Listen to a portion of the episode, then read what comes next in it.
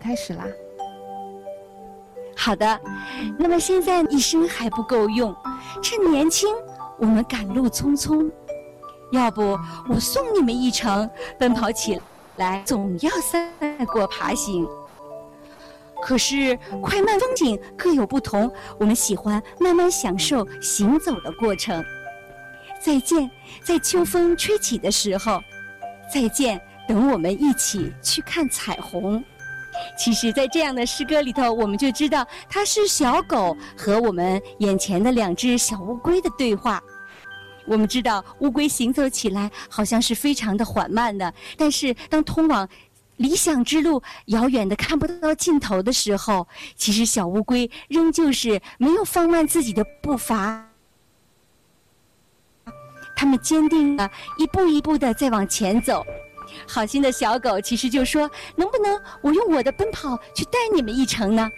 小乌龟其实就告诉他：“其实快慢各有不同，但是我们真的去在意快还是慢吗？不是的，我们更在意我们行走的那样的一种感觉和一种过程。其实这难道不是我们人类，我们自己每一个人在我们前进的道路上会遇到的那些嗯不同的心境吗？”其实是的，不管是快还是慢，在我们迈向前进的那些路程的时候，我们都会感到，我们每一个人看到的风景，其实是真的不不同的。那么，享受不同的风景，其实也会带给我们更独特的感受。那么，不管是快也好，慢也好，只要我们享受我们自己的那个美丽的风景，我们内心就会收到非常宁静的一种享受。您说对吗？我们在座的爸爸妈妈们，红蜻蜓其实展现在我们面前的时候，我们可以看到它们那轻盈的、透明的翅膀。但是你们知道吗？其实每一只蜻蜓，它生活在这个世界上的时间是非常短暂的。当它飞舞起来的时候，其实也只有短短的一个月或者嗯两个月的时间。那么它大部分的时间其实都在嗯水下面生存。所以我们当知道它展翅飞向天空的时候，我们看到了赤羽的在天空中那样中呢，我们也可以跟爸爸妈妈呢一起去讨论。那么在用自己的些失败的起呢去一点呢，其实嗯学习哈。往往呢，机械的学习其实是童心呢是在被覆盖，也是在被改写。但是呢，我们孩子用自己的这样的一个双手，以及用自己这样一个独特思维的这样一个大脑去探索世界的时候，那么童心呢，其实就是被非常好的封存住了。失去童心的孩子呢，只能会变得更僵化，他们的生活呢，也往往是功利的，因为他们的生命呢，失去了弹性，他们的生活呢，也会变得机械和麻木。所以呢，在找回弹性和美好的钥匙呢，就在于给孩子一双诗意的眼睛，让他们去感受和发现生活中的单纯和美好。让孩子有一双美的眼睛，其实是需要美育的教育和熏陶以及感染的。那么，在这样的一个熏陶和感染当中，哈，我们就借由诗的这样的力量呢，去让我们更多的开启自由的这样的一个想象的空间。那么现在呢，展现在大家嗯眼前的呢，就是一个飞往天边的狗。我们呢，把这一首自由的小诗呢，散文诗给爸爸妈妈呢读一下。我们再一起看一看飞往天边的狗，它的梦想是什么？它又是怎样争夺了自己这样的一个自由？飞往天边的狗，这是一只飞天狗，不怕别人笑话，也从不记仇，和树叶一起飘向天边。寻找着无数的梦想和更多的自由。别人说小狗飞天是做梦，飞天狗说做梦也是活着的理由。有理由的活着是快乐的，没有理由的喘气儿是无聊的。快乐的飞天狗没有理由不去寻找内心喜爱的梦想，它轻盈的身体。划过碧蓝的天空，舒展四肢，让风儿托起，飘过村庄。其实，在这样的一一首诗歌当中，我们其实就感受到了飞天狗那非常独特的个性的坚持。即便别人对它有更多的嗯这样的一个不理解，但是飞天狗不怕别人笑话，也不记仇，它和树叶一起自由地飘向了天边。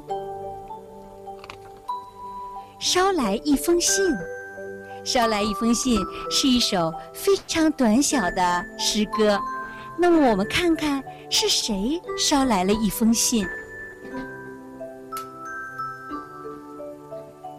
在黄昏的时刻，我们读这样一首夜晚的诗，也许会有更独特的感受吧。捎来一封信，月圆的夜晚，我收到风捎来的一封信。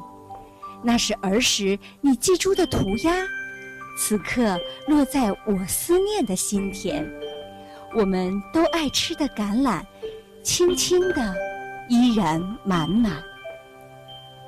不知道爸爸妈妈有什么样的感受？其实，当你们的孩子长大了之后，慢慢的要离开你们的时候，你们还会有这样一个月圆的夜晚吧？因为风会捎来孩子们写给你的信，那个时候，也许你忽然想起，就是在不远的啊，曾经，宝宝们的涂鸦也是这样，就是一下传递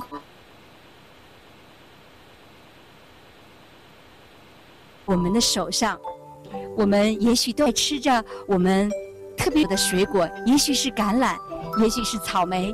也许是樱桃，也许是西瓜，但是我们爱吃的水果依然摆在我们家里的果盘上，还是那样的满满。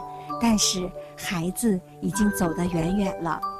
其实孩子就是这样，他不会永远的伴随我们到终点。那么每一个爸爸妈妈，珍视宝宝的童年吧，因为在这样非常非常珍贵的童年时光里，我们跟孩子一起成长，一起感受童真。惦念，其实惦念这样一首诗，也是写给我们的孩子们的。那么，当坐在我们这样的一个黑板面前的爸爸妈妈，也许在电面前，你可能还没有去到这样的一种思念吧，因为你还是小宝宝的爸爸妈妈呢。但是，我相信不远的将来。我们的宝宝开始上大学了，我们的宝宝开始走向他们自己的未来的里程的时候，店面就会油然而生，从我们的内心慢慢的升起来了。也许有一天你也会有这样的感觉，惦念，我怎么老惦记你呀？在粉红色浆果收获的那一天。甜蜜的颜色叫我想起你粉嘟嘟的小脸。还记得我们一起在彩虹下奔跑吗？那天我们一起摔倒在缤纷的花瓣树下，五颜六色的花谢掩埋了我们欢笑的容颜。长大的你离我越来越远，你在彩虹的那一头，我在这边。做成果酱的浆果比蜜还甜，等着你回来尝一尝。在清晨开满了牵牛花的桌边，我怎么老惦记你呀？在粉红色浆果收获的那一天，啊，我想爸爸妈妈们，慢慢的你们也会有这一天的。当然，当这一天还没有来到的时候。我们可能还会跟宝宝在我们的游戏当中迷失在小小的梦境里。那么，我们翻开的这样一页，从叶子落下的地方开始，我们就可以看到游戏当中我们怎样穿越了一个世纪，或者是另一个空间。在从叶子落下的地方开始吧。我们去感受一下童年的游戏是怎样忽然的就消失了，就找不到了。从叶子落下的地方开始，从叶子落下的地方开始，我们来玩藏猫猫。袋鼠这样说：“一、二、三，我藏起来啦，你来找吧。”浣熊，浣熊在回答。袋鼠看见了浣熊的尾巴，哎，它却故意在说：“你在哪里呀？我看不见你啊！”没想到浣熊的尾巴悄悄地消失在看不见的山谷了，它就这样不辞而别。袋鼠寂寞地留在了藏猫猫的游戏里，东张西望。一段美好的童年就这样。留在了叶子落下的地方。当我们再回看画面的时候，你们是不是也会被那只正在寻找童年光景的袋鼠而感动呢？也许我们也像它一样，我们也在寻找着自己童年的痕迹吧。其实童年往往就是这样，在不经意间一点一点的。就离开了。当一个孩子就像这个玩具小熊一样傻傻的问我们问题的时候，每一个爸爸妈妈会真的去把他们的问题回答的那么清楚吗？我们来看看小熊是这样问这样一只嗯大狗的。那么我们可以在这个画面当中，我们把大狗当成了小熊的一个大朋友。你看，我们的玩具熊是这样问这样一个大狗朋友的：“可不可以问问你？”我们知道很多的小朋友其实也这样问过我们的爸爸妈妈。我们听一听，玩具小熊的问题跟您孩子的问题是不是一样呢？可不可以问问你？可不可以问问你？玩具狗能不能和你讲话？可不可以问问你，玩具狗有没有爸爸？可不可以问问你，玩具狗会不会长大？可不可以问问你，玩具狗怕不怕独自走天涯？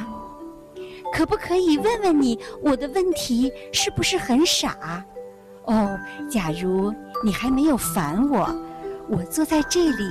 听你回答。每一个孩子其实就是这样傻傻的问着自己内心的问题，希望爸爸妈妈能给他们最圆满的回答。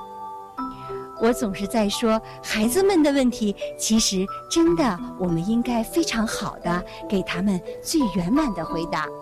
啊，在这里哈，我好像看到有。朋友们在举手了，嗯，好像在说，好像没有声音了，是吗？来，我先听一个举手的，嗯，朋友们在说的话。嗯，好像你的名字叫潘东子是吗？嗯，你想说什么呢？也许你看到了这样的诗绘本，你会有自己的想法，是吗？嗯，潘东子，你能听到我的声音吗？啊，我们在音乐声中好像嗯没有能听到我们潘东子的回答。那么我们来问一问，嗯，管理的老师哈，是不是还能听到我的声音呢？嗯，老师您还能听到我的声音吗？呃，老师，我这边您的声音很清晰的。哦，可是我好像看到同学有的在留言说没有声音了。嗯，有的有的，可能偶尔老师声音会不稳定。哦，啊，那基本是还挺好的。嗯，那好的，那就这样子，我们就还用这样的方式，慢慢的，我们把这个课继续下去，好不好？好的，那么我们可以看到哈。我们的玩具熊其实跟我们的狗爸爸有着这样可爱而天真的交流。那么，在这样的一个画面当中，我们知道，其实每一个小朋友都会向爸爸妈妈问出很多很多的问题。嗯，我们知道哈，现在我们又看到了一个小朋友的，好像在举手哈，一个妈妈也许是。那么呢，我们问一问，我们妈妈是想有什么样的观点能跟我们一起来分享呢？啊，妈妈的声音好像我听着有点小，妈妈，你能大声的来跟我们分享一下你的想法吗？我是孩子。啊，你是一个宝宝，嗯，看到这样的画面，你喜欢吗？喜欢。啊，好的。那么我们今天在这样的一个诗绘本里，其实就是跟我们的宝宝和我们的妈妈度过一个非常美好的黄昏时刻。那我们一起把故事继续讲下去，好不好，小朋友？好。好的。嗯，那我们一起慢慢的再接着往下讲。离家的孩子。离家的孩子，当我们在画面上看到一只小猪的时候，我们可以看到小猪有了这么多的好朋友：一只小鸭子，一只玩具兔，还有一只小鸟。嗯，四个半朋友就这样走在蜡烛花盛开的路上，他们离家越来越远，他们的笑声越来越响。其实我们会知道哈，小朋友在自己的游戏的这样的一个过程当中，其实是特别的快乐。点燃兴奋的爆竹，快乐炸响在柠檬黄的天空。四个半朋友奔向游乐场，开始人生最快乐的第一次的奔忙。啊，我们看到骑着旋转木马翻越山岗。过山车跨越彩虹，冲向天上，激流涌退，撞击着欢笑的浪花。多么想把这天像口香糖那样越拉越长。四个半朋友走在星星点亮的回家的路上，往家走的路忽然变得有点漫长。啊，我看到妈妈有的留言说，好像有一点回音哈。如果我们有，嗯，我们的班主任老师可以把刚才嗯发言的声音给关上，哎，也许现在就好了。好的，那么我们谢谢我们的老师们哈，帮助我把声音关掉了。好的，现在呢就好了。对，是这样子。你看，我们一页一页的把画面翻过去。我们忽然是不是会感受到，在这样的画面当中，其实我们能感受一种美。那么，其实美就是什么？其实美就是一种精神的力量，它来激化，哎，它来激励我们，净化我们，升华我们的意识境界。那么，宝宝们通过熏陶和涵养，哈，其实我们的情感、气质、性格和胸襟都会得到什么呢？得到升华。那么，让孩子成为一个高尚的人，一个积极而懂得生活的人，一个向往着幸福、卑微并且呢为幸福而制造着快乐的人。其实这是多么的重要啊！呃，美育呢，其实就是这样一点一滴的从绘本当中呢感染着孩子。其实，在这样的一个层面上，我们也能知道哈，德育、智育、体育。可能在这样的一个空间里，都显得有点无能为力，因为只有美育以它独有的这样的感染力，给幸福的指数插上了翅膀。当我们一页一页的翻过这些特别有意思的画面的时候，我们就能知道哈，绘本的阅读呢，真正的是让我们的亲子家庭最容易实现美育教育了。那么，嗯，诗绘本更是直接呢，用这样的一个诗歌和画面呢，来陶冶爸爸妈妈和我们宝宝的心灵。因为我也说了，所有的童心都是诗意的。那么诗意呢，就是随性的、舒展的、自在的。当我们这样的一个自在的情绪流动起来的时候，它可以是散淡的，也可以是宁静的。更可以是优雅的，它可以是强烈的，可以是律动的，可以是豪迈的，同时有可能它也是忧伤的、凄美的、婉约的。所以呢，不同的情感哈，都化作了诗歌，依附在文字上，然后呢，渗透在了画面里面，为我们的心灵呢带来了疗愈。我们可以看到这样的文字和绘画与功力没有关系，但是与我们的幸福却有着大大的关系。好的，那么我们也是在这样的一个哎翻页过程当中哈，去一页一页的去感受。我们可以看到哈，其实，在这样的一个画面当中哈，我们可以看到，就是生命的丰富哈与高贵呢，其实呢就在于我们和他人感知的这种感觉是不一样的。那么，优秀的儿童诗哈，他就用这种独特的思维方式、观察视角和情感体验哈，用这样富有新意的这样的一个语言，传达给我们的妈妈、我们的爸爸。还有我们的孩子独特的生命旺盛的这样的一种创造力，嗯，呃，我们的爸爸妈妈已经看到了哈，画面当中，没错，他是告诉我们是一个关于小猪病了的故事，嗯，小猪病了，那么小猪病了的时候，是谁给他传达了暖暖的、暖暖的那样的一种友谊呢？我们来一起朗读一下这首诗。暖暖的，小猪病了。太阳落山的时候，你猜它得到了什么？一盆热乎乎的洗脚水，一条绵绵的大毛巾，还有好朋友的热心照顾。生病真好，暖暖的时光，暖暖的空气，暖暖的情谊。可不可以就这样永远的病下去？双脚踏进木木盆里，暖暖的，在心里。是这样，其实生病有的时候真的很痛痛苦，要吃药。我们有的时候打针，严重了，我们可能还要开刀。但是，往往在生病的那一刻，我们突然感受到了生命的非独特的珍贵，我同时也会感受到友谊是那么会令我们感动。那么，在暖暖这样的一首诗当中，我们就看到了，嗯，小猪感受到了暖暖的情谊，啊。我们我看到有些妈妈留言说有一点点的断断续续的，是不是好像又有一点点的卡住了哈？那好，我们就继续的翻页。嗯，我们看现在是不是会好一点呢？爸爸妈妈们，啊，不知道哈，是不是现在我们的面和我们的声音会好多了？嗯，是的，我看到了妈妈的回答。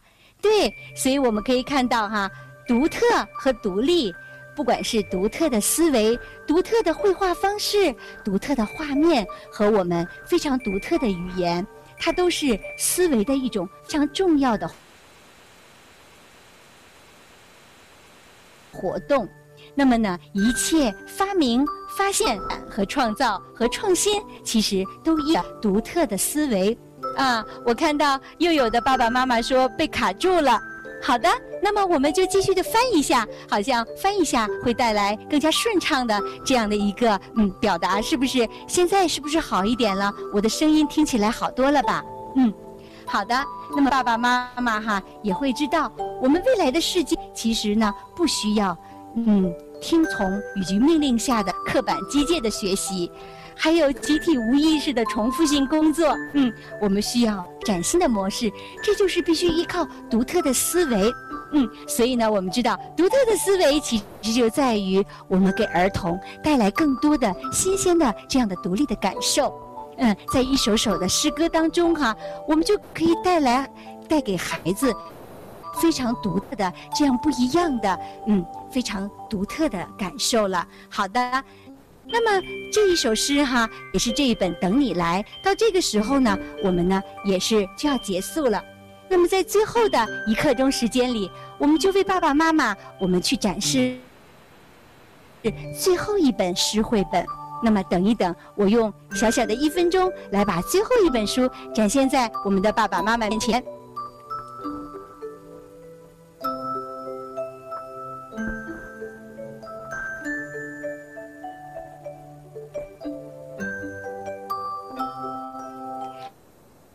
么现在爸爸妈妈可以看到画面了吗？呃，还会不会卡掉呢？嗯，啊，对，现在我已经传上了新的 PPT，嗯，爸爸妈妈看到了吧？嗯，我看到有的爸爸妈妈跟我说是的，已经看到了。那么这本呢，其实我们就可以看到，哎，封面上的文字是风是什么味儿的？风是什么味儿的呢？嗯，我们来嗅一嗅，风是什么味儿的？嗯，在我们的画面当中哈，我们可以看到风是蓝色的。那么这是夏夜的风带给我们的感受。今天呢，我们知道好像正好是三伏天的第一天。我在北京的地方，我可以听到夜晚的时候传来的蝈蝈的叫声和蟋蟀的叫声。我不知道我们上海的妈妈们，在你们的声音里面，在你们的嗅觉里面，你们能感受到怎样的颜色呢？其实展现在我们面前的呢，就是这样一个夏夜的夜晚带给我们的味道。所以我们知道哈，其实味味道也是有颜色的。当夏夜的这样的一个味道，嗯，展现在我们的面前的时候，也也是让我们感受到了非常独特的这样不一样的对于色彩的理解。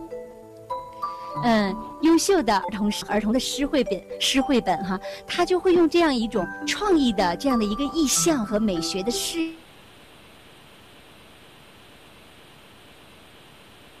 视野展现在孩子们，也是展现在读者的。呃，老师，宝老师，文字的堆砌。呃呃，你这边声音有点杂，对对，您能不能重新上麦试一下看呢？呃，不好意思，大家稍等一下。现在好，好了。嗯呃，还是们音可以了吗？好了吗？现在的声音是不是听起来不会卡了呢？啊，老师，现在声音是正常的。现嗯，现在声音是正常的了哈。对，好的，嗯，好，嗯，好的，嗯，有的时候呢，也是不知道是什么原因的关系哈，好像我们的呃声音不是那么顺畅。但是爸爸妈妈没有关系，我们慢慢的呢，也许你们的留言呢能让我看到，然后呢，我们会做一个小小的调整哈。嗯，其实看到这样的嗯美丽的诗绘本的时候，其实我们总是会联想到儿童。那么，儿童的完整人格和审美观的形成呢，是在爸爸妈妈的帮助下建构的。儿童呢是美的拥护者，他们坚定的呢去追求完美。但是有的时候，其实我们会有小小的不理解，因为我们成人在忙碌的生活当中，有的时候甚至是会有的时候忽略到他们的要求，我们有的时候看不到孩子看到的东西，但是呢，真的我们一定要特别的嗯，给他们以这样的一个自由的空间。那么我们现在先翻看一下我们的画面，目光，其实这就是妈妈的目光。妈妈的目光其实只是追随，但是呢，我们其实不能包揽孩子的一切。嗯，那么在这样一个跟孩子共同成长的空间里面哈，其实我们也会感受到孩子世界的美丽。啊，现在我可以看到哈，也有举手的爸爸妈妈了。那么呢，我们也跟孩也跟哎举手的爸爸妈妈给一个机会，我们来一起去听一听他们的发言，好吗？嗯。好的，那么这位妈妈，嗯，你是想来跟我们去分享什么样的感受呢？哦，好像没有，好像没有声音传来，是吧？嗯，没有声音，那没有关系，好像我们举手已经。把手放下来，好像又是变成了一个零了，哈，零的状态了。那么好的，那么我们就继续的去翻看画面吧。我们就把呃举手的这个事情，我们再留到课后，好不好？好的。那么我现在呢，继续的去翻看，哎，画面。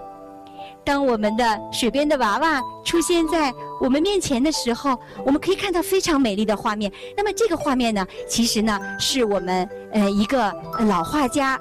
周呃周建明老师的绘画，我们知道周建明老师呢，其实是嗯中国少年儿童出版社的资深的美术编辑。那么在他的呃六十多年的这样的一个岁月当中哈，他对生活的理解，他对美的理解，其实都嗯移入到了我们的这样的一个画面当中。那么爸爸妈妈可以从画面当中去感受这样的美，那么这样的美可能带给我们，其实同时有童趣，同时呢又有对生活的这样的一个凝练的积累。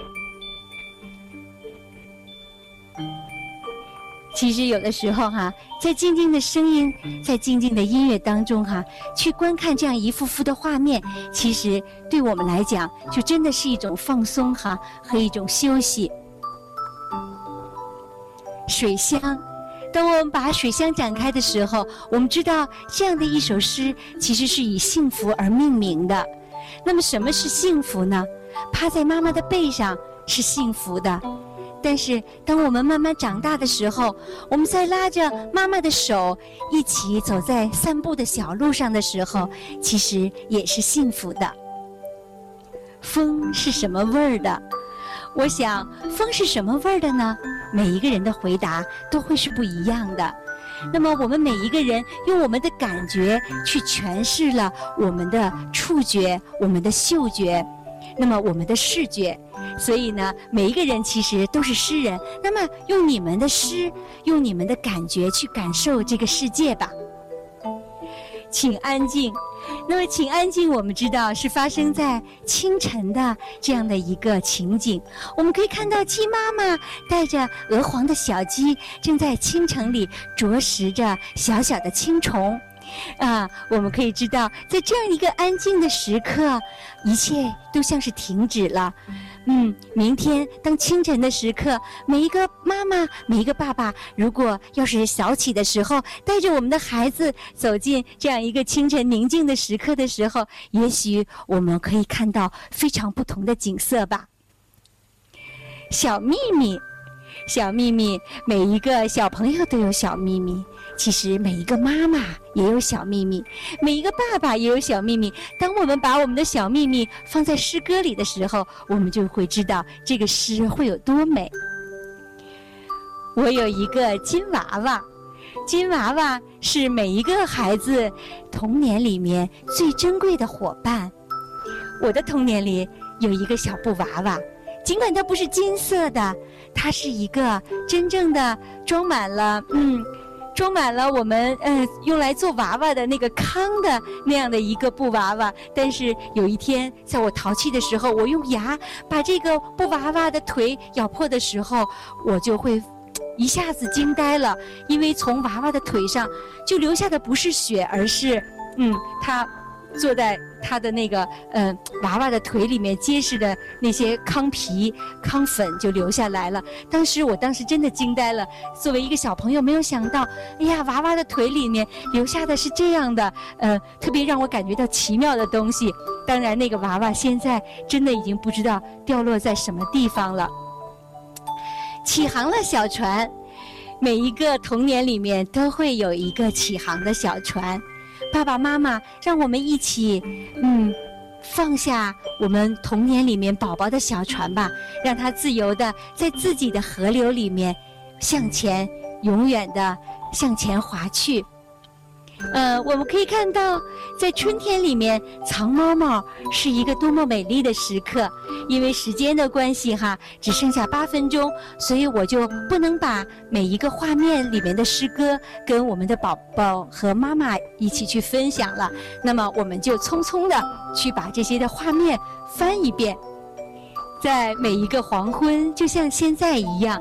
小猫用它美丽的眼睛去注视着金色的夕阳，夕阳马上其实就要落下来了。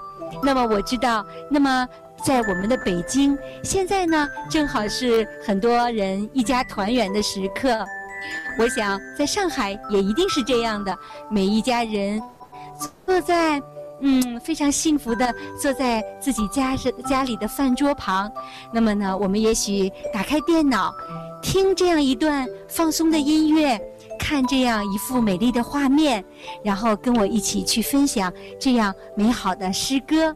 嗯，我看到了哈，呃，我们的呃唐志新小朋友、欣欣小朋友，呃，从呃这个一个留言上告诉我说，他是一个孩子啊，还有不少小朋友说说我也是个孩子，那么我就更高兴了，因为呃能跟小朋友们来互动，能让我们在画面上去看彩虹，我觉得是一个非常非常难得的时刻哈。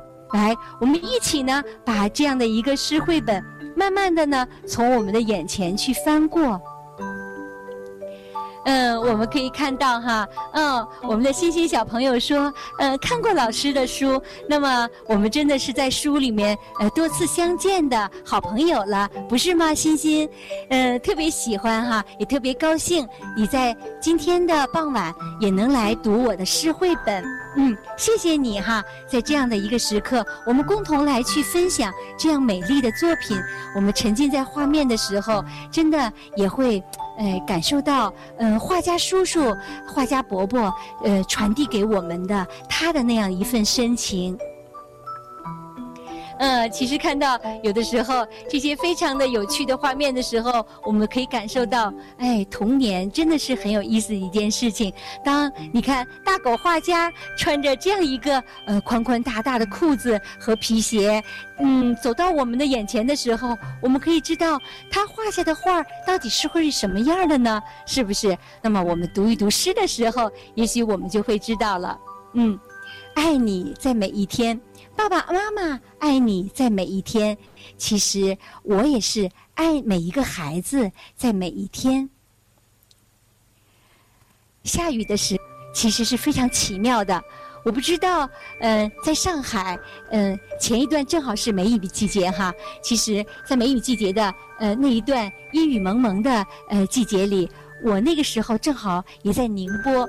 也是跟更多的爸爸妈妈和宝宝们呢一起去分享图画书，一起去分享绘本的美丽。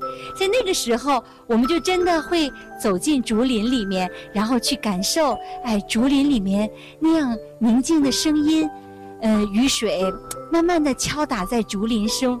啊，那种诗意的感觉哈，真的是非常难得。我希望在座的小朋友们哈，呃，我们孙元杰小朋友，我们欣欣小朋友，有机会我们走到雨中的竹林里，去真正的去体会那种美，可能呢，比我们在书本里面这样去感受更加的显得神奇。